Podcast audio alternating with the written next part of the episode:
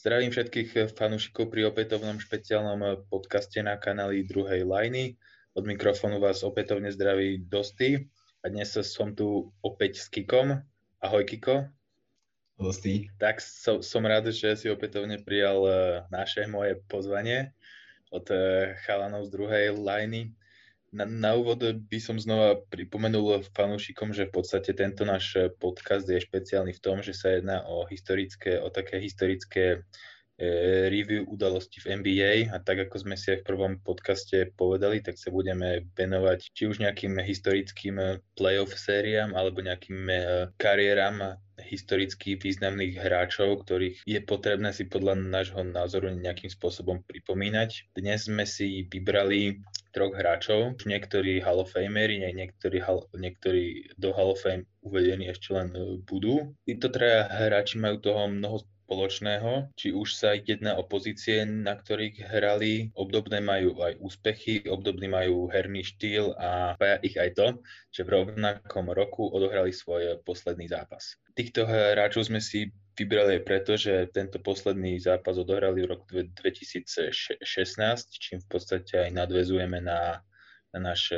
minulo týždňový podcast, v ktorom sme sa zaoberali práve historickým finále odohrat, ktoré bolo odohraté v roku 2016. Takže Kiko, ak, akých troch eh, hráčov sme si vybrali? Tak budú to Kevin Garnett, Tim Duncan a Chris Bosh. Takže veľmi správne si to hviezdy podkošové.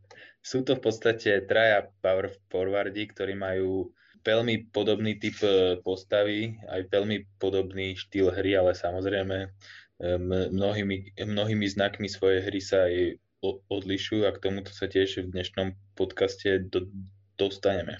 Takže mohli by sme možno začať eh, chronologicky najskôr draftovaným hráčom, ktorým je Kevin Garnett. Tak čo Kiko by si k nemu povedal?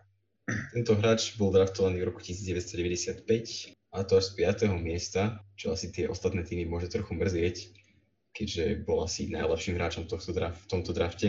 Eh, nejaké ďalšie známe mená sú napríklad McDice.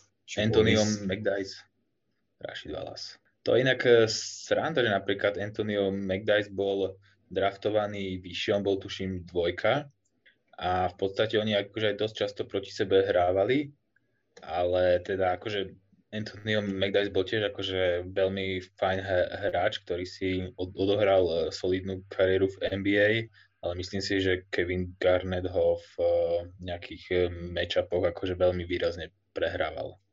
Asi hej, ale myslím si, že najviac to môžem mrzieť Golden State Warriors, ktorí draftovali z prvého miesta Joea Smitha, ktorý nemal nejakú výraznú kariéru a precestoval ano. veľa, veľa NBA tímov. Áno, Joe Smith e, patril k tým hráčom, takým tým svetobežníkom v NBA. Myslím si, že on bol aj súčasťou draftu Elena Iversona z Philly do, do Denveru, ale k tomu sa ešte potom e, dostaneme určite v ďalších e, podcastoch. Takže ako si správne povedal, Garnett bol draftovaný z 5. miesta Minnesota Timberwolves tak ako, by, ako, ako, ako si vnímal ty prvopočiatok jeho kariéry v Minnesote? On do toho vúpol, myslím si, že veľmi fajn. Naplňal tie očakávania. Tá prvá sezóna nebola úplne ideálna, ale to si myslím, že všeobecne od tých nováčikov nemožno až tak čakať, že hneď v tej prvej sezóne v 19 rokoch v tomto prípade budú až tak naplňať tie očakávania a podávať uh, také vyrovnané výkony. S výnimkou možno, s výnimkou možno Zajona Williamsona. Ale tak, takých hráčov je pomerne dosť, že ktorým to aj vyjde, ale stále nemožno na takýmito hráčmi lámať palicu, ak to nevíde. A videli sme to krásne v druhej sezóne, v ktorej sa už stal All-Star, čo je podľa mňa veľmi fajn. Áno, áno, to sa podarilo iba málo, málo hráčom, medzi nimi, medzi nimi napríklad Lebronovi Jamesovi v druhej sezóne, ako, ako hral v NBA. Takže v podstate v druhej sezóne sa dostal do All-Star, to bola sezóna 96-7, ak sa nemýlim. Áno. Tam e, vie, vieš nejakým spôsobom, alebo vedel by si nejakým spôsobom e, zhrnúť tých jeho prvých 5-6 rokov až do jedného zásadného momentu jeho kariéry?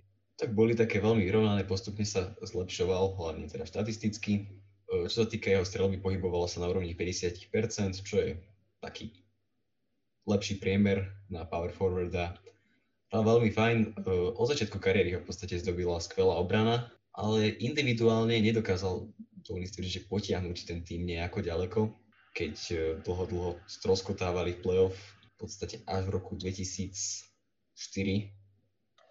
sa im podarilo dostať do konferenčného finálu, ale kde v šiestom zápase definitívne podľahli Lakers. Áno, to, to bola to, to je jedna z pamätných e, playoff sérií, ku ktorým sa ešte určite v, naš, v rámci nášho historického review dostaneme. Takže táto sezóna 2004 bola sezónou MVP pre Kevina Garneta? Áno, Kevin Garnett nemal veľmi fajn priemery, v podstate kariérne maximum v bodoch, 24 bodov, e, k tomu 14 doskokov a okrem toho samozrejme v jeho prípade skvelá obrana. Áno, áno, to máš úplnú pravdu. Ešte by som možno iba trošku nadviazal na to, čo si povedal, že nejakým spôsobom nedokázal ten tým potiahnuť ďalej. To je pravda, že ho v podstate nedokázal dotiahnuť až do veľkého finále, ale sa tu treba povedať, že ten tým okolo neho bol naozaj dlhú dobu pomerne slabý, mal podľa mňa pomerne slabých spoluhráčov tým, že v podstate on je power forward, tak po podstate nemohol mať ani nejaký veľký vplyv na playmaking toho týmu a v podstate určite fanúšikovia basketbalu všeobecne vedia, že pokiaľ máš v podstate na predhe rozohrávača, tak uh, ťažko dosiahneš nejaký úspech uh, v playoff. Presne tak, úplne súhlasím. Napriek tomu, že bol najlepším hráčom toho týmu, tak nie je to ten typ hráča, ktorý ťahá tú ofenzívu, a ktorý vytvára tie šance aj spoluhráčom. A takýto hráč v tom týme nebol a možno aj preto sa tomu týmu tak nedarilo. Ako druhú príčinu by som videl možno mladý vek Garneta, nemôžno očakávať v tých mladých rokoch v podstate až v tom 27. roku niečo dosiahol, keď sa dostal na ten vrchol, ale dovtedy v podstate v mladom veku ešte tí hráči nemajú taký leadership. Tak, tak, e, to je určite úplná pravda.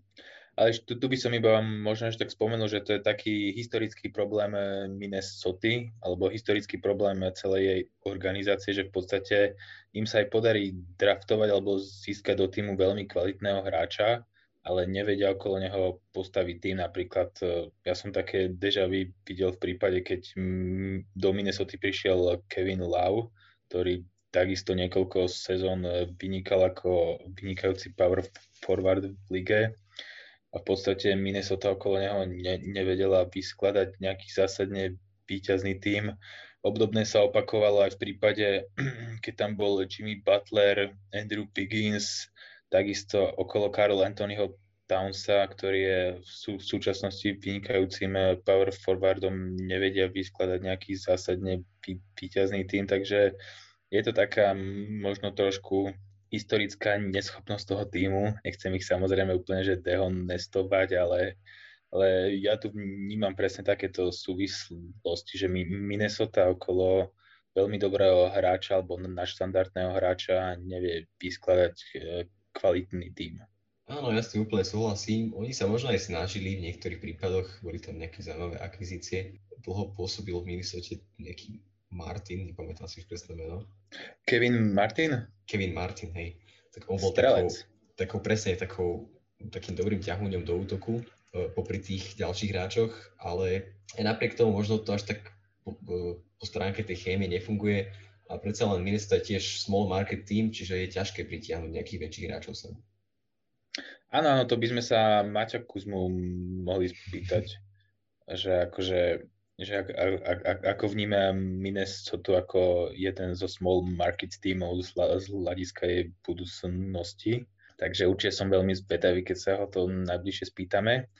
Dobre, to, bola, to sme sa v podstate dostali do obdobia 2004. Potom si myslím, že tá Garnetová kariéra tak nejako trošku stagnovala alebo prirodzene ubiehala bez eh, nejakých významných eh, momentov. Až teda do, Áno, v tom 2004 sa dostali do konferenčného finále a čo je zaujímavé, tak potom sa už vôbec do play nedostali. Áno, a to bola možno aj taká posledná kvapka pre, pre Kevina Garneta, ktorý sa tú svoju NBA kariéru v roku 2007 rozhodol významným spôsobom zmeniť. Tak e, v čom spočívala tá významná zmena jeho kariéry? Tak Kevin Garnett bol vymenený do Bostonu za viacero veľkých mien ako Al Jefferson či Gerald Green a ďalší samozrejme. Ale napriek tomu si myslím, že Minnesota tento trade prehrala a možno mohla počkať si na lepšiu ponuku, pretože ani táto zostava nedokázala nič pozitívne priniesť, žiaden úspech do Minnesota. To je, to je pravda, určite pravda, ale zase na druhej strane neviem, či by dostala, alebo od, teda od ktorého týmu by dostala ešte možno nejak významne lepšiu ponuku, nakoľko Garnet už v tom čase bol 30 a už nemal pred sebou až tak veľa už bol v podstate naozaj taký kvalifikovaný veterán ligy a nemal už pred sebou tie najlepšie roky. Bol už tak pri Zenite jemne za Zenitom kariéry, takže Minnesota musela v podstate jednať pomerne rýchlo, aby teda za neho dostala aspoň čo najlepšie aktíva. Akože asi sa im to nepodarilo, ale... Možno to mohla skúsiť vo forme nejakých pikov alebo niečo také, čo by im prinieslo aspoň ako takú budúcnosť. Áno. Ale o tom už ťažko dnes polemizovať. Jasné, akože piky sú fajn aktívum, ale také veľmi, by som povedal, ťažko predvídateľné a očakávateľné sú tie piky, takže nikdy človek nevie, teda manažer nevie, či nedraftuje mačku vo vreci. Dobre, takže Kevin Garnett v 2007 prestúpil do Bostonu Celtics, respektíve tam bol e, vymenený a vytvorili tak prvýkrát tzv. NBA veľkú trojku a založili tým taký trošku precedens, ktorý trvá doteraz, že v podstate hráči v NBA sa, sa zvyknú spájať po nejakej vzájomnej či už dohode alebo inej koordinácii. Takže v podstate toto bol prvý taký projekt Veľkej trojky, kedy sa Kevin Garnett spojil s Paulom Pierceom a Rayom Allenom. Áno, naozaj súhlasím, že trvá to stále dodnes. Dnes je to veľmi populárne, mňa to osobne trošku štve, keďže ja mám rád vyrovnanosť v tom basketbale. Ale tak patrí to k tomu a tí hráči majú na to v podstate právo. Áno, no, akože dneska to už je tak, že v podstate NBA je liga hráčov. V tom čase, keď vznikla táto prvá trojka v tom 2007, tak ešte NBA sa podľa mňa mala spravodlivo považovať za, za ligu tímov. V podstate Kevin Garnett s Ray Melonom a Paulom Pearsom sa rozhodli, že oprašia zašľú slávu Bostonu Celtics a podarilo sa im to v podstate hneď v prvej se- se- sezóne, ak sa nemýlim. Áno, uh, hneď v roku 2008 postúpili do play-off a dosť ňom dominovali zo začiatku. Hoci odohrali 7 zápasovú sériu hneď s Atlantou, tak tie všetky zápasy, ktoré vyhrali, tak vyhrali o viac ako 20 bodov, čo svedčí o veľkej dominancii postavov v tejto sérii. A práve Kevin Garnett si v týchto výťazných zápasoch pripísal veľmi pekné čísla, ale napríklad aj pri prehre o 10 bodov si pripísal 32 bodov, čo je maximum v tejto sérii. Potom tento tým nastúpil proti Clevelandu, kde to bola takisto ťažká 7 zápasová séria, o niečo vyrovnanejšia ako tá s Atlantou. Táto nebola možno až taká vydarená z pohľadu Bostonu a z pohľadu samotného Garneta, ktorý v tom poslednom zápase nemal úplne svoj deň, keď si pripísal len 13 bodov pri, pri 38,5% úspešnosti strelby. Ale tam to možno bolo da- dané tým, že Cleveland mal v zostave Bena Polisa, ktorý ho bol schopný celkom solidne brániť. Áno, k tomuto hráčovi sa ešte dnes zostaneme, keď budeme spomínať týma Duncana. No poďme ďalej. E, ďalšia séria bola proti Detroitu. Tu sa jedná o konferenčné finále. A to Garnetovi veľmi vyšlo. V prvom zápase si pripísal 26 bodov, potom 24, 22, 16, 33 a poslednom zápase opäť 16, čo sú veľmi fajn čísla. Táto séria bola iba 6 zápasová, čo svedčí o tom, že ten Boston sa počas toho play celkom dobre zohrával a podal čoraz konzistentnejšie výkony.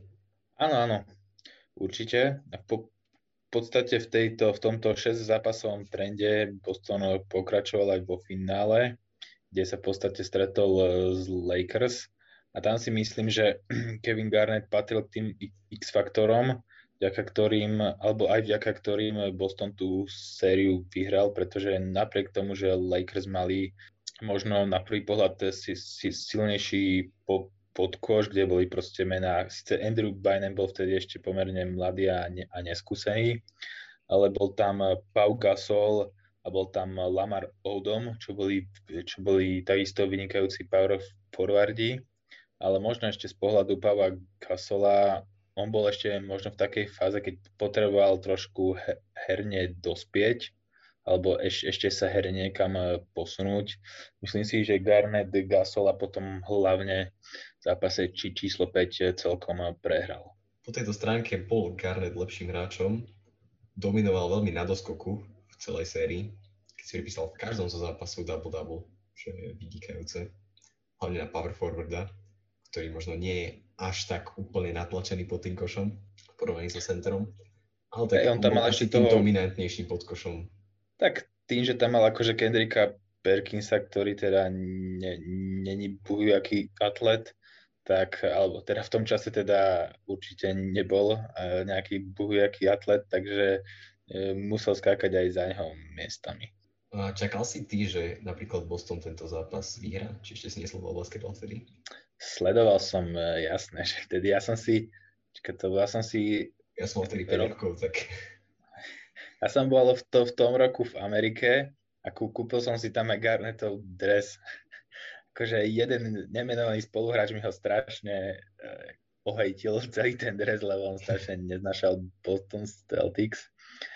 Ale hej, ja som mal akože Garnetov dres, nebol som nejaký veľký fanúšik, ale očakával som, že, že, že vyhrajú, lebo hrali naozaj dominantnejšie ako to Lakers. Naozaj Pau Gasol ešte nehral tak dobre. A cel, celkovo to LA ešte nemalo vtedy taký tým, ako mali rok a dva potom e, dozadu, kedy tam za Lakers hral ešte Vladimír Radmanovič, nebol tam Trevor Riza a podobní hráči, ktorí boli možno potom dôležitejší tých e, ďalších sezónach. Takže ja som očakával, že Boston tú sériu zvládne. Áno, to boli možno také trochu, trošku roky prestavby pre Lakers, napriek tomu sa dostali do finále. Chceli sa trošku spamätať po tom odchode Šaka a pretransformovať tú hru. Ale ako sme sa teda bavili, bola to 6 zápasová séria a Garnett nehral vynikajúco. A posledný zápas bol veľmi jednoznačný. Boston ho vyhral až o 32 bodov. Áno, to už bolo naozaj taká v podstate oslava, osla, o, oslava hry Bostonu a vydareného projektu Veľkej trojky napriek tomu teda, že Garnett hral tak super, tak MVP v finále sa stal eh, Paul Pierce. No, ja by som ešte doplnil, že Boston vtedy trénoval Doug Rivers. To boli také možno jedný z jeho posledných slávnych rokov. Hej, hej, potom akože, potom ako už Doug odišiel z eh, Bostonu, tak trošku nejak tak prešlapoval v Clippers, v podstate až do minulého roka, no. A neprešiel cez druhé kolo, si myslím, so žiadnym týmom odvtedy playoff. Tak možno to nebola až tak jeho chyba, ale... A však akože jasné, že to nie je akože jeho chyba, veď akože uvidíme, možno prekvapí s Filadelfiou tento rok. Takže v podstate po tomto finále sa môžeme presunúť tak opäť dva roky, dva roky ďalej, až do finále 2010. V 2010 zažil opäť veľký run, keď v druhom kole odohral 5 zápasovú sériu proti Miami, v ktorej celkom jednoznačne dominoval. Vyhrali už 4-1 Ďalej sa opäť stretol s Clevelandom, už trošku s pozmeneným kádrom. Táto séria bola 6 zápasová a dovolím tvrdiť, že divácky veľmi atraktívna. To určite. A Cleveland bol hlavne podľa mňa favorit v tej sérii, lebo angažovali tesne pred sezónou Šaka, mali tam Antoana Jamesona a v podstate oni ten tým vyskladali skôr na sériu proti Orlandu, aby mal to brániť Dwighta Howarda ale konkrétne v tejto sérii potom prišiel ten prúser, že zistili, že nemal kto braniť vtedy skvelé hrajúceho Ražona Ronda. A Garnett s Perkinsom celkom, celkom solidne bránili Šaka a Antoana Jamesona na podkoši. A ešte JJ Hicksona z Clevelandu vtedy. Tak, tak však už bol trošku za Zenitom, ale Tak stále... však už bol za Zenitom. Ale stále bol veľmi platný pod košom pre ten Cleveland no už nedokázal spraviť toľko, ako dokázal pre Lakers. No jasné, však tam to už tam mal v podstate byť uh, taká opora pre Jamesa. To boli v podstate tie možno najťažšie roky pre Jamesa, kedy sa v podstate nevedel dostať cez druhé, tretie kolo play-off. A toto bola v podstate aj Posledná sezóna. posledná se- sezóna v tej prvej éry Clevelandu. V podstate hneď po tejto sezóne James potom prestúpil. Takže Boston, Garnett sa teda dostal opäť do finále s Bostonom. Predtým ešte finále konferencie s Orlandom. Áno. Si spomínal samotného Howarda, kde ho veľkú časť bránil práve Garnett, ale dovolím si tvrdiť, že celkom solidne. Garnett trošku stagnoval na doskoku, keď si pripísal v dvoch zápasoch 5, v jednom 6 doskokov ale zase to ukázal v iných parametroch. Dobre zápasy mal hlavne tie prvé tri, keď mal veľmi fajn štatistiku plus minus. Tak, tak, však tam hlavne bolo dôležité, aby, aby ubranil či už Dwighta Howarda a určite by pomáhal aj na Rasharda Luisa, vtedy ešte vynikajúceho strelca na strane Orlanda, takže opäť ukázal svoje defenderské kvality. A to aj inak v tejto sérii tiež bolo Orlando, si myslím, celkom jasným eh, favoritom. V podstate Boston sa do, dostal ako také prekvapenie opätovne do finále 2010. V tomto finále už však ale Boston neúplne stačil na Lakers, i keď, i keď tá séria bola v podstate vyrovnaná totálne a Boston mal v podstate aj dva matchbally. Že sa dostal Boston opätovne do finále, kde však nestačil na Lakers tentokrát, aj napriek tomu, že Boston mal dva matchbally, to znamená, že dvakrát mohol to v finále ukončiť, ale Lakers obidva tie matchbally odrazili. Tu sa podľa mňa ukázala aj tá výrazne zlepšená hra Paula Gasola, aj Andrewa Bynema a klasicky štandard, štandardne dobrá hra Lamara Odoma. Áno, ubehli dva roky a Lakers sa predsa len zohrali a ukázali, že sú o niečo lepší tým. Myslím si, že boli aj favorizovaní pred tým zápasom s Bostonom. E, boli favorizovaní pre to sériou s Bostonom a nie tak úplne potvrdili svoju dominanciu, keď to bola 7 zápasová séria, ale boli o kúsok lepším tímom.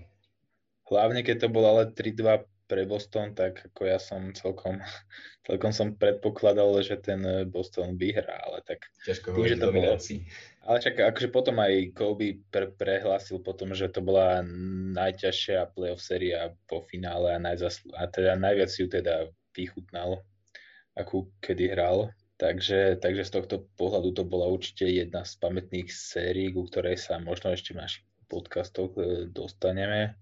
Potom si v zásade môžeme už iba zhrnúť, že Garnet v podstate potom hral ešte niekoľko rokov, než tuším dve, tri, možno štyri sezóny ešte v Bostone. V podstate vždy bol vyradený Miami. Presne tak, v roku 2011 v druhom kole, v 2012 v treťom a rovnako v treťom aj v roku 2014. Ale to už treba asi povedať, že v roku 2014 Garnet nehajil farby Bostonu, ale hajil farby Brooklynu Nets. Brooklyn bol vtedy nový tým, ktorý takisto sa snažil o budovanie nie vyslovene veľkej trojky, ale po, pozberal tam všetkých veteránov z ligy, vrátane Piersa s Garnetom, Joea Johnsona, Derona Williamsa, Andrea Kirelenka. Tuším, ešte tam bol Andrej Bleč a proste takýto, takéto mená. Áno, mne to trošku pripomína ten dnešný Brooklyn, až na to, že Brooklyn sa teraz trošku použil a zobral o možno 2-3 roky mladších hráčov, keď tam už sa dosť ukázal ten vek, preto to ano, až tak nevyšlo asi podľa predstav. Takisto vtedy, aj už vtedy Brooklyn obetoval za tých veteránov celú svoju budúcnosť.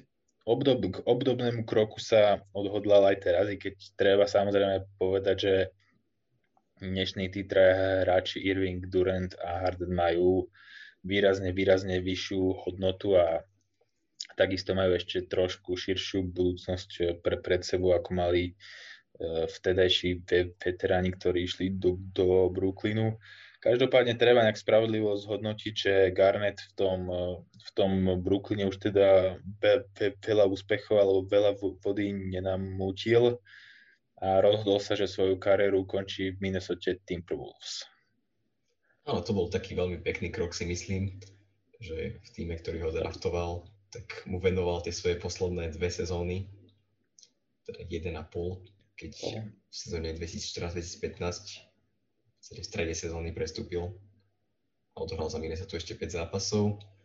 No a potom tú poslednú, tak z tej odohral zhruba polovicu, si pripisoval už len 3 body a bol iba takým ťahúňom pre oči divákov v Minnesota. Skôr mentorom predtým, hej. A bude mentorom pre mladých a, a ťahuňom pre, pre oči divákov. Dobre, tak to by sme mali možno kariéru Kevina Garneta nejakým spôsobom pripomenutú. Môžeme sa presunúť e, k chronologicky mladšiemu hráčovi, ktorým je Tim Duncan. Tim Duncan, takisto power forward, takisto skvelý obranca. Majú trošku veľmi podobné kariéry, až na to, že veľmi. Tim Duncan možno trošku viac dosiahol playoff, bol verný stále jednému týmu, ale hrali podobným štýlom basketbalu, hrali obaja v tom painte, úplne čo najbližšie ku košu, neboli nejakí skvelí strelci a obaja predvádzali skvelé výkony. Presne, presne tak. Ešte možno, keď si dávame to porovnanie Garnet a Duncan, tak naozaj akože tá ich strelba, strelba z blízkosti koša, respektíve z okolia šesky bola miestami alebo až ident, kritická.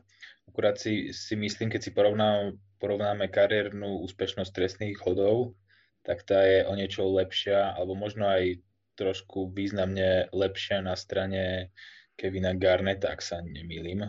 9%. Neviem, Rozdiel? Aha. Je či to no, tak veľa, to, alebo... To je taký celkom akože relevantný rozdiel, si myslím, 9% v prospech Garneta. Áno.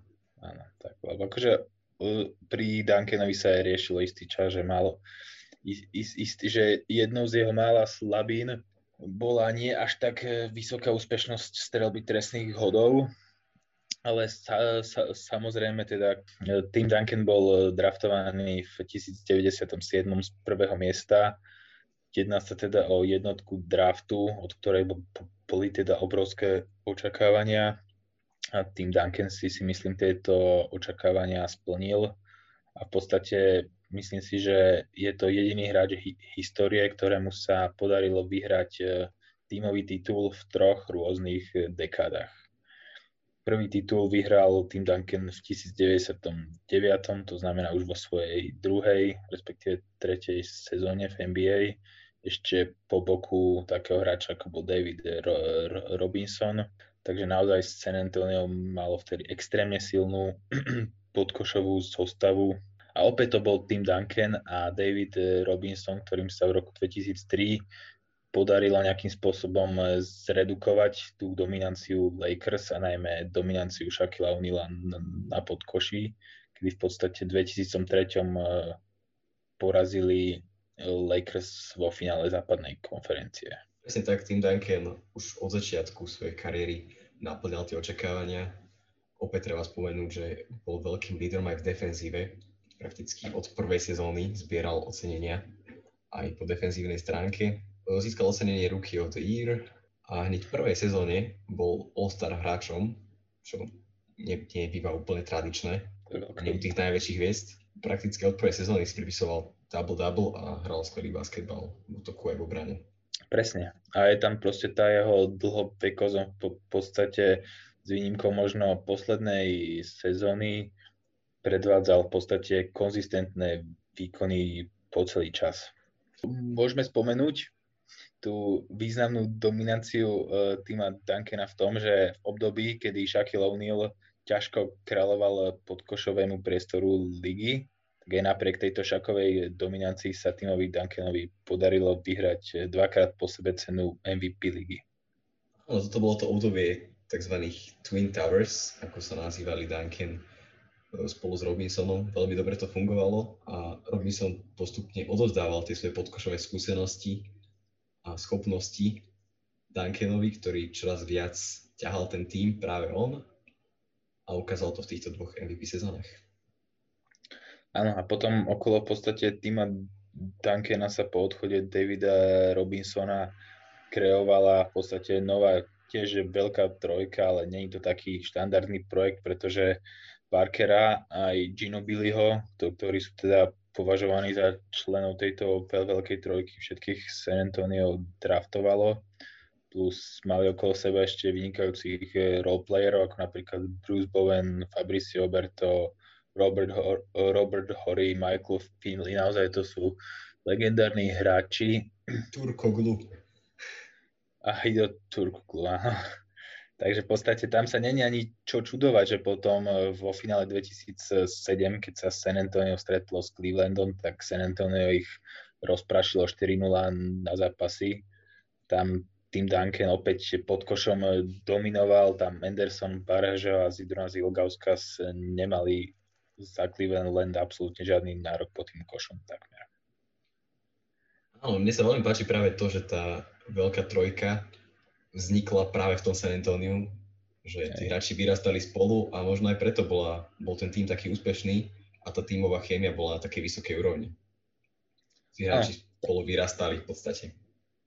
Obrovský, obrovský kredit tam treba dať okrem iného Gregovi Popovičovi, ktorý je ešte doposiaľ najdlhšie slúžiacim trénerom v NBA e, v súčasnej ono San Antonio za Ery týma Duncana bol naozaj taký tým, ktorý nebol až tak veľmi výrazný, nebol až tak veľmi obľúbený, nehrali taký uh, okulahodiaci basketbal, by som povedal, že dávali veľa e- Eli Jupu a tak. Nezdobili ich ani žiadne škandály okolo tra- tradeov a tak ďalej, ale oni v podstate v každom takom nejakom období sa im proste podarilo vyhrať titul. Či už to bolo 99, 2003, 2005, 2007 a potom ešte znova v, v minulej dekade 2014. Takže naozaj San Antonio niektorých nazývali, že pohrobkovia ligy, tak e, napriek tomu v podstate vždy dokázali, ak sa povie, postať z popola a, a, a prekvapiť toho supera. A najmä vďaka Timovi Duncanovi, ktorý bol, akože dá sa povedať, nestarnúci. A tú popularitu možno nemali takú opäť v dôsledku toho, že to bol taký ten small market team, ktorý predtým ešte nič nevyhral, nič nedokázal. A toto je v podstate najlepšie obdobie San Antonia v histórii. A táto trojica ho potiahla na úplne iný level.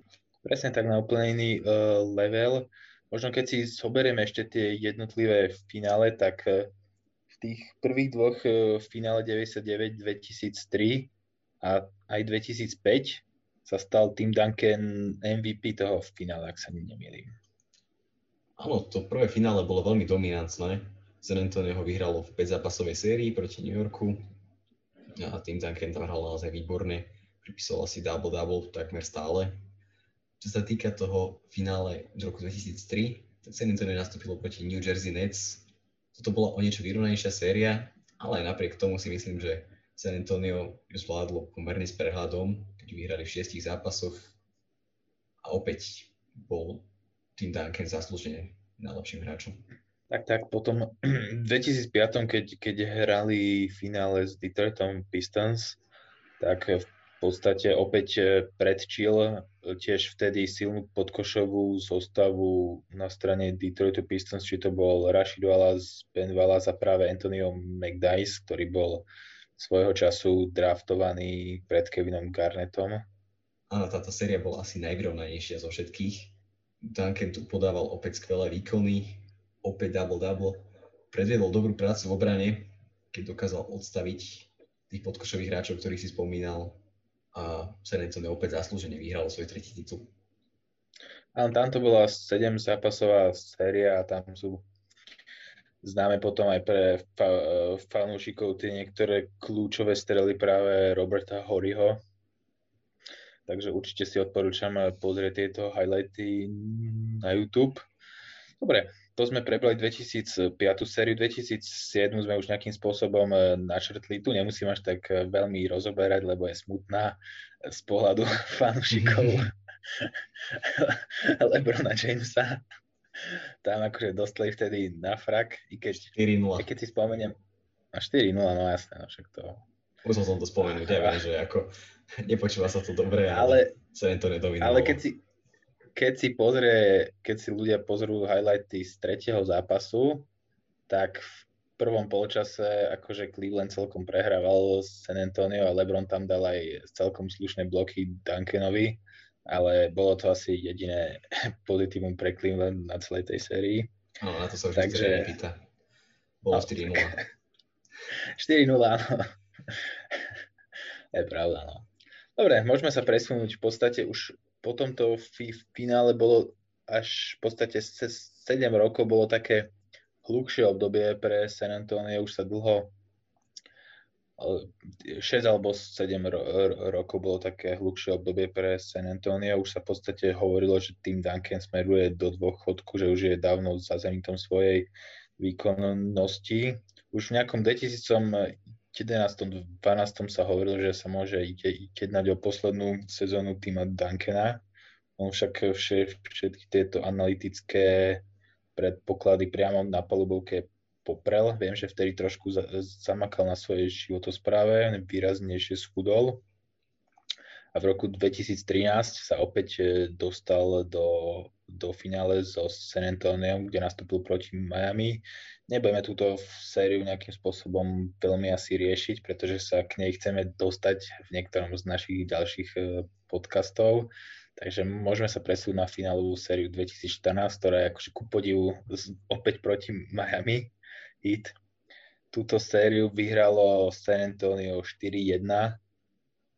Tým Duncan tu vy, výrazne opäť a celkom akože musím povedať z hľadiska veku aj nečakane predčil Chrisa Boša na pozícii power forwarda, o ktorom sa teda budeme rozprávať ako poslednom v dnešnom eh, podcaste. Tak eh, môžeš iba nejako možno stručne zhr- zhrnúť pôsobenie týma Duncana v tejto sérii? Duncan už mal trošku inú rolu v tom týme. Nebol úplne ten go-to guy.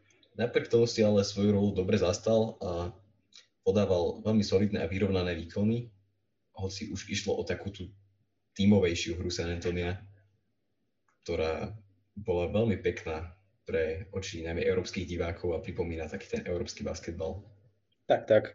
Myslím si, že tým Duncan opäť e, veľmi so, solidne zahral, lebo bola to taká, nechcem povedať, že rozlúčková séria, ale bolo to také posled, posledný najväčší možný tímový úspech v jeho kariére. Viem, že posledná bola séria s Oklahoma v roku 2016, ktorú sa San Antonio prehralo a v podstate v tom čase, keď hral ešte posledný zápas, tak ešte fanúšikovia boli v takom očakávaní, že sa možno rozhodne tú kariéru predlžiť ešte ďalej, že ešte jednu sezónu potiahne, ale v podstate on až niekedy v, v season dal statement, že v podstate ide teda do dôchodku že už sa teda nevráti. Takže ten jeho posledný zápas si možno fanúšikovia nevedeli až tak e, vychutnať alebo oceniť, a zapamätať, tak ako to bolo napríklad v prípade Kevina Garneta. Určite, ale napriek tomu, keď sa človek pozrie na tú jeho kariéru, tak je to niečo neuveriteľné a pre mňa je Tim Duncan možno top 8 najlepším hráčom v histórie. 15 krát bol All-Star, 5 krát vyhral titul, 3 krát bol v finále MVP, dvakrát bol sezónnym MVP, okrem toho bol 8 krát v prvom týme All Defensive a 7 krát v All Defensive second týme, takže ukazoval naozaj tú kvalitu na oboch stranách palubovky. A je veľmi zaujímavé, a je veľmi zaujímavé si na YouTube pozrieť aj highlighty týma Duncana, ako bráni. Je to naozaj obdivuhodné a veľmi náučné pre súčasných basketbalistov si myslím, ktorí sa chcú naučiť dobre brániť. Určite, takže odporúčame všetkým, ktorým sa nechce brániť, aby pozerali highlighty Tima Duncana. Čo je zaujímavé z jeho kariéry, tak on začal hrávať basketbal až v 9. ročníku na základnej škole. Predtým plával a bol naozaj skvelý. Jeho sestra sa dostala dokonca na Olympiádu a on tam smeroval. Chcel sa dostať v roku 92. na Olympiádu, ale na jeho rodných panenských ostrovoch zavládol hurikán a zničil jediný olimpijský bazén, ktorý tam bol v okolí. A asi aj kvôli tomu uh, tým Duncan presedlal na basketbal. Začal pomerne neskoro. Tak toto je si myslím veľmi zaujímavá pikoška, ktorú si myslím mnoho poslucháčov a fanúšikov nevie, takže možno aj vďaka prírodným zákonitostiam a výzmajor okolnostiam sa tým Duncan dostal tam, kam sa dostal a bol takým hráčom, aký bol.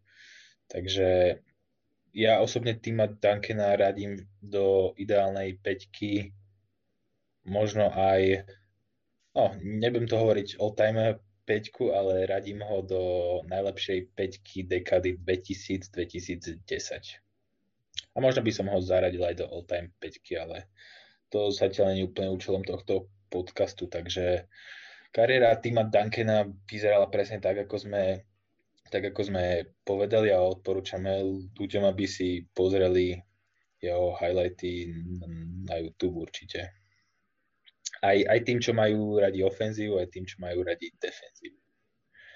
Takže tak ako sme spomenuli, že tým, tým Duncan nastúpil v 2013 a 2014 vo finále proti Miami Heat, kde sa matchupoval s posledným z našej trojice, hráčov, o ktorých eh, sa dneska rozprávame a je to Chris Bosch. Chris Bosch bol draftovaný ako štvrtý v drafte v roku 2003 Torontom. Toto je, tak. neviem, ako to vnímaš ty, ale pre mňa možno najlepší draft všetkých čas. A pre mňa takisto, hej, určite, ja s tým súhlasím. Niektorí, niektorí takí tí raninejší fanúšikovia priorizujú draft 96 kde bol draftovaný napríklad Ellen Iverson Kobe Bryant a podobní hráči, ale treba povedať, že 2003 bol naozaj akože parádny draft. To bol akože parádny draft. To si akože možno stojí za, za úvahu si povedať prvú peťku tých hráčov, takže piatý bol draftovaný Dwayne Wade, štvrtý bol práve Chris Bosch, tretí bol Carmelo Anthony, dvojka draftu, no to bol zrovna prepadák, to akože je Darko Miličič, ak sa nemýlim. Tento ho, v NBA, tento v NBA moc e, neodohral, respektíve takmer nič a absolútne nesplnil svoje očakávania. No a jednotka je samozrejme King James. Áno, Miličič nemal takú ideálnu kariéru v NBA. Napriek tomu ho Európane veľmi uznávajú za to, čo dokázal napríklad získal zlato uh, s Lotiskom ešte ako 16-ročný na majstrovstvách sveta uh, Európy. v drafte určite aj pomohlo. Ale okrem neho tam bolo ešte veľmi veľa zaujímavých mien aj z ďalších nižších priečok. Draftovaní boli napríklad Chris Kamen, Mo Williams, Cal Corver, David West a ďalší. To sú všetko mená, ktoré sa dostali na All-Star zápas tak, akože to sú naozaj, akože hlavne, hlavne David West a Mo Williams, to sú naozaj, to sú naozaj zvučné mená. Vieme, že Mo Williams tiež vyhral titul z Cavs, aj David West vyhral titul z Golden State. Chrisovi Kemenovi sa to nepodarilo, ale ten v až tak toho strašne veľa neodohral. Trošku tam trávil svoje najlepšie roky zrovna v Clippers, čo není zrovna najideálnejší tým na tímový úspech, ale no offense. A, a dobre, tak eh, môž, môžeme prejsť, späť prejsť ku Chrisovi Bošovi. Naozaj akože v Toronte mal priemery okolo 20 bodov. Áno, tá prvá sezóna nebola opäť taká úplne najideálnejšia. Bola taká rozbehová, ako sme sa už bavili pri Garnetovi nechcem povedať, že úplne nenaplnil očakávania, ale nebolo to až také ideálne. No takže ka- kariéra Chrisa Boša v Toronte Raptors bola viac menej asi taká, že to bol štandardný All-Star hráč, ktorý si pripisoval priemery okolo 20 bodov, blížil sa k double-double na zápas, viac menej v priemeroch. Čo by som možno v porovnaní s Duncanom a Garnettom z individuálnej stránky porovnal, že Chris Bosch bol podľa mňa o niečo lepší strelec. Ne, neviem, či o tom hovorí úplne percentil, ale minimálne za, za 3 body bol Bosch určite nebezpečnejší strelec ako oni dvaja. Ja som jeho hru mal napríklad pe, veľmi rád a najmä v Miami tú hru podľa mňa super e, rozťahoval a za Miami dal akože niekoľko klač trojok, ktoré by som si potom chcel ešte pripomenúť. Ale objektívne zase treba povedať, že Bosch v porovnaní s eh, Garnetom a Duncanom bol výrazne horší obranca. Výrazne horší. Určite súhlasím s obomi situáciami, ktoré si povedal. jeho kariérna strelba je 33,5% za 3 body, čo nie je až také eh, úžasné. Ale, ale tak je to... Ono sa to výrazne zlepšilo tými sezónami. Naozaj ten úvod strelecký nebol až taký ideálny. Druhú sezónu nepremenil ani jednu trojku, čo je veľmi zaujímavé. Ale potom to išlo postupne hore. V jednej sezóne mal dokonca 40% strelbu. A v Miami sa postupne vypracoval na takého toho pravidelného tradičného strelca, keď v posledných sezónach mal veľmi, veľmi fajn čísla. Áno, áno. A dôležité strely ešte... trafil hlavne v play-off. Áno, k, to, k, to, k tomu sa určite dostaneme. A dokonca aj napriek tomu, že bol teda nedobrý obranca, tak z, play-off sú, sú vychýrené aj jeho, aj jeho defenzívne zákroky. Teda konkrétne si pamätáme jeden, ale ten je zrovna z toho 2013 roku, ktorý tu nechcem potom rozoberať. že to som sa teraz trošku zapálil. E, každopádne ešte keď sa vrátime k tej jeho obrane, tak aby sme teda spravodlivo zhodnotili tú kariéru, tak tá jeho, ak by som povedal, League, of Defense sa prejavil najmä v roku 2011 v, v, finálovej sérii, keď hral Miami s Dallasom.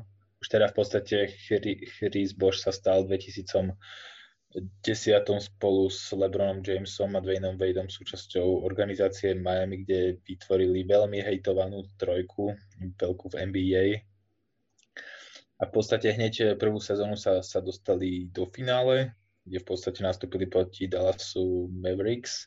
Tú sériu však prehrali 4-2 na zápasy, napriek tomu, že vedli 1-0 2-1.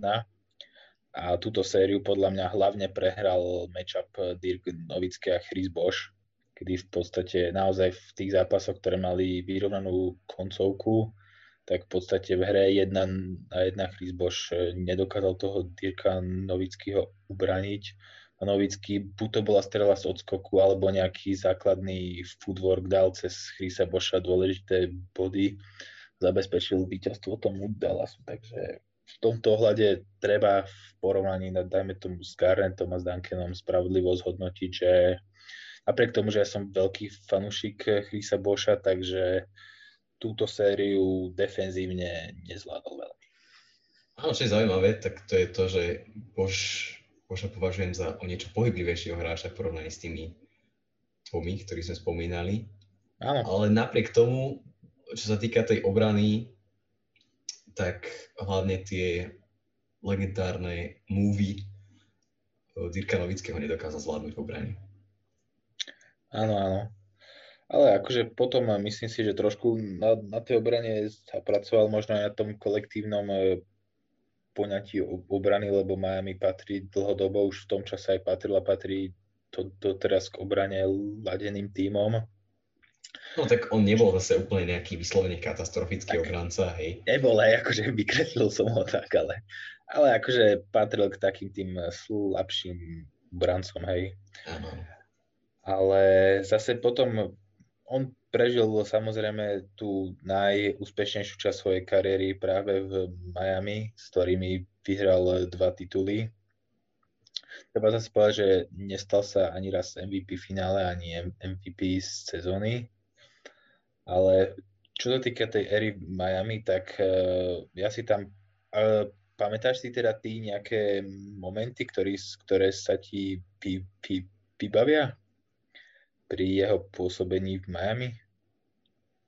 Nejaké také výraznejšie. Možno. Ja si pamätám tie jeho trojky, ktoré boli naozaj najmä v tých kľúčových momentoch, keď sa snažili Wade alebo LeBron alebo nejakí ďalší hráči vnikať, tak Bož urobil dobrú prácu na spacingu, nechali miesto pod košom, vybehol von a keď títo hráči už v podstate nevedeli, čo majú robiť, pretože boli pod košom zdvojení, strojení, tak to vyhodili von na Boša a on trafil veľa kľúčových trojok. Presne, ja si akože pamätám možno tri klač trojky, jedna proti Atlante, to bola trojka, ktorou vyrovnával zápas, potom, potom Miami v predlžení ten zápas Atlantou e, vyhrali, to bol, neviem, či to bol 2011 alebo 2012, to by som teraz klamal, ale viem, že, viem, že túto trojku proti Atlante Hawks dal. Potom dal e, významnú trojku, teda nevýznamnú, ale výťaznú trojku proti, proti San Antoniu po prihrávke Reja Elena. To bol nejaký rok 2013-14, by som teda akože klamal, ale bola to, bol to buzzer beater, ktorý Miami vyhralo. A takisto si pamätám ešte aj buzzer beater trojku, ktorú dal proti Portlandu Trey Blazers. To bolo v roku 2014, si myslím. Tak, tak tá obzvlášť mňa ako fanúšika Portlandu zamrzela. Ale zase treba povedať, že všetky tieto trojky dal v zápasoch, kedy nehral eh, LeBron. Po všetkých týchto troch zápasoch eh, LeBron bol v civile. Takže na, naozaj tam, tam treba povedať, že on tú veľkú trojku, respektíve Jamesa vedel eh, v niektorých dôležitých momentoch zastúpiť. Áno, ale čo je dôležité, tak jemu tú pozíciu vždy bolo treba nejako vytvoriť, hej, na rozdiel od možno tých ostatných strelcov, ale to je v prípade tých pivotov, strelcov celkom pochopiteľné, ale určite to treba spomenúť. Určite, určite. Určite, ale myslím si, že on akože keď vedel, dostal loptu niekde v okolí písmena, tak akože vedel si vytvoriť aj sám potom eh, pozíciu, tým, že naozaj akože vedel fintovať a naozaj tým, že bol dobrý strelec, tak eh, veľa obrancov mu na tú fintu skákalo. A keď ju využil, tak už bol potom v koši a buď to dankol alebo nejakom, nejakým spôsobom štandardne to, to niesol. Treba povedať eh, ďalej, že po tomto takom úspešnom období v Miami, keď eh, sa v podstate 4 krát dostal do finále, vyhral dva tituly, pri, prišiel moment, kedy LeBron James odišiel z Miami, e, rozhodol sa vrátiť do Clevelandu opäť. Miami bolo vtedy sa na takom rast cesti, že či skúsia zachovať ten tým okolo Vejda a Boša, alebo pôjdu do nejakej tvrdej prestavby, vtedy sa dosť výrazne hovorilo, že Chris Bosch by mohol ísť do, do Houstonu, vtedy Dwightovi, Howardovi a Jamesovi Hardenovi Nestalo sa, podpísal nový maximálny kontrakt e, z Miami, ktorý inak e, pre zaujímavosť ešte minulý rok mu vyplácali Miami, aj napriek mhm. tomu, že už v podstate 4 roky nehrá basketbal.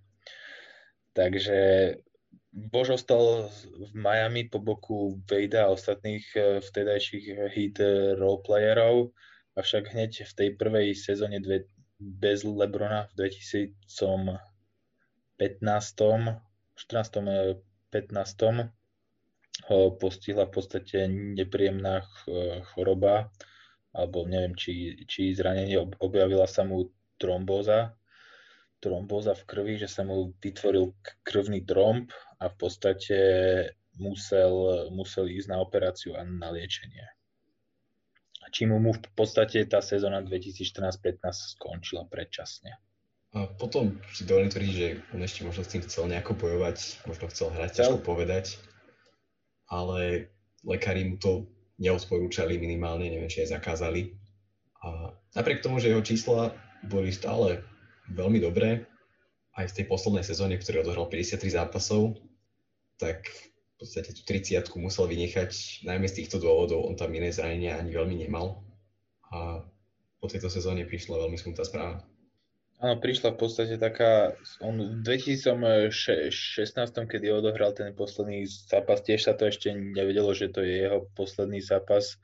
Ukončil tú sezónu predčasne s tým, že ide opätovne na preliečenie tej trombózy, ale v 2017 v podstate stále sa ešte hovorilo, že sa chce vrátiť, chce sa vrátiť, ale už sa v podstate nikdy nevrátil. On v podstate asi si uvedomil aj to, že si je, je dôležité si uvedomiť vek a zodpovednosť a rodina a tak ďalej. Určite. V podstate už, už si odohral svoje a je dôležité, aby bol v podstate s rodinou a nejakým spôsobom ju zabezpečoval a, a užíval si v podstate to, že tú rodinu má a môže sa po tých eh, rokoch opäť k nej vrátiť. Takže v 2017 oficiálne oznámil odchod do, do dôchodku. No, 2016 je teda ten rok, kedy odohral posledný Áno, zápas. 2016 je rok, kedy odohral posledný zápas. Keď Miami ho v podstate... stále na vrchole. To je škoda. Áno, akože treba povedať, že odišiel na, na vrchole, čo teda je naozaj sa hovorí niekedy, že umenie vedieť, kedy treba odísť a že je proste také významné odísť e, na vrchole. Ono to platilo aj v prípade Dwayna Vejda, ktorý odišiel nie úplne už na vrchole, ale odišiel ešte v, čase, kedy vedel podávať viac ako solidné výkony.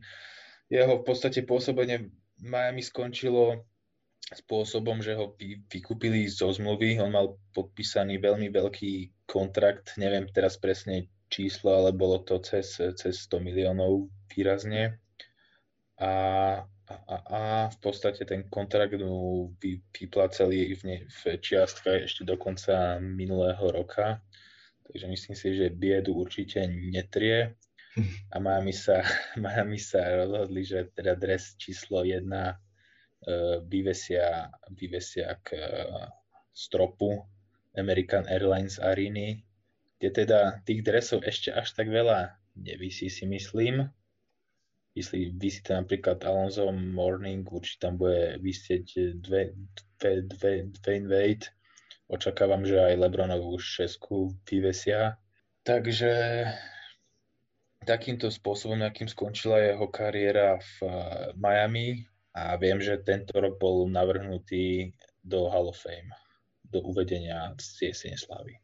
Jeho dres vyvesili aj v Toronte, kde sa stal eh, all-time lídrom v double-double na zápas a odohral tam veľmi fajn kariéru, najmä po tej štatistickej stránke a naozaj zaslúži si rešpekt aj za to, čo ukázal predtým, hoci sa to sa im plev až tak nedarilo. Presne tak. Takže to bola kariéra Chrisa Boša. Necháme teda na poslúkača a fanúšikov, aby si urobili, aby si urobili obraz o tom, ktorý z týchto troch eh, legendárnych power forwardov bol v ich očiach eh, najlepší, či už z objektívneho alebo sú subjektívneho uhla pohľadu. Máš ešte niečo, čo by si chcel k týmto trom all-timeistom eh, dodať? Hall of Famerom. Si už ani veľmi nie. Myslím si, že všetci traja si zaslúžia veľký rešpekt za to, čo v NBA predviedli. A sú to všetci traja veľmi dobrí aj ľudia, si myslím. Možno Garrett tým nie je až tak známy, ale... Garnet, Garnet je svojský trošku. sa trošku vyni, uh, vybíka tomuto pravidlu. Ale napríklad taký Tim Duncan uh, založil svoju nadáciu, uh, ktorý cieľom je zvýšiť povedomie o zdraví a snaží sa aj takýmto spôsobom poukázať na to. Spomínal si, že uh, sa začal lepšie stravovať tam ku koncu kariéry. Práve týmto sa snaží poukázať, že je to veľmi dôležité. Áno, myslím si, že aj Chris Bož má svoju nadáciu čerstvo práve zameranú na, na liečbu týchto problémov so zražanlivosťou krvi. Alebo neviem teda, či má úplne svoju nadáciu, ale minimálne prispieva na, na charitatívnu li, liečbu tohto. Ešte, ešte k tomu Garnetovi by som povedal také memečko, ale to sa akože týka celého Bostonu Celtics, že keď si fanúšik porovná Boston Celtics v roku 2008, kde boli hráči na vrchole a porovná si ho v roku 2010, tak dospejeme k tomu, že hlavný tréner Bostonu, vtedajší Doug Rivers, bol akurát práve vyhodený z miesta Clippers. Rajon Rondo, ktorý bol ústredný rozohrávač v tom roku, hrá v drese najväčšieho konkurenta, v ktorom vyhral titul. Kendrick Perkins a Paul Pierce sú dvaja najhorší analytici ESPN v súčasnosti. A Ke- Kevin Garnett sa oblieka a myslí rovnako v roku 2020, ako myslel a obliekal sa v roku 2008. To bola taká akože halúno memečko. Akože vtipnejšie to bolo, keď si to videl, no. Ťažko sa to interpretuje. Myslím že to bude použiteľné. Dobre, takže takýmto nejakým spôsobom by sme to mohli aj uzavrieť. Ešte môžeme pozdraviť divákov. Takže ďakujem pekne, že ste si tento diel vypočuli a tešíme sa na vás pri ďalších. Ďakujem ti, Kiko, za účasť. Ak vás niečo zaujalo, alebo by sa chcete tomu vyjadriť, už ste napíšte buď na Facebook alebo na Instagram, vám radi odpovieme. Majte sa všetci. Čaute. Čaute.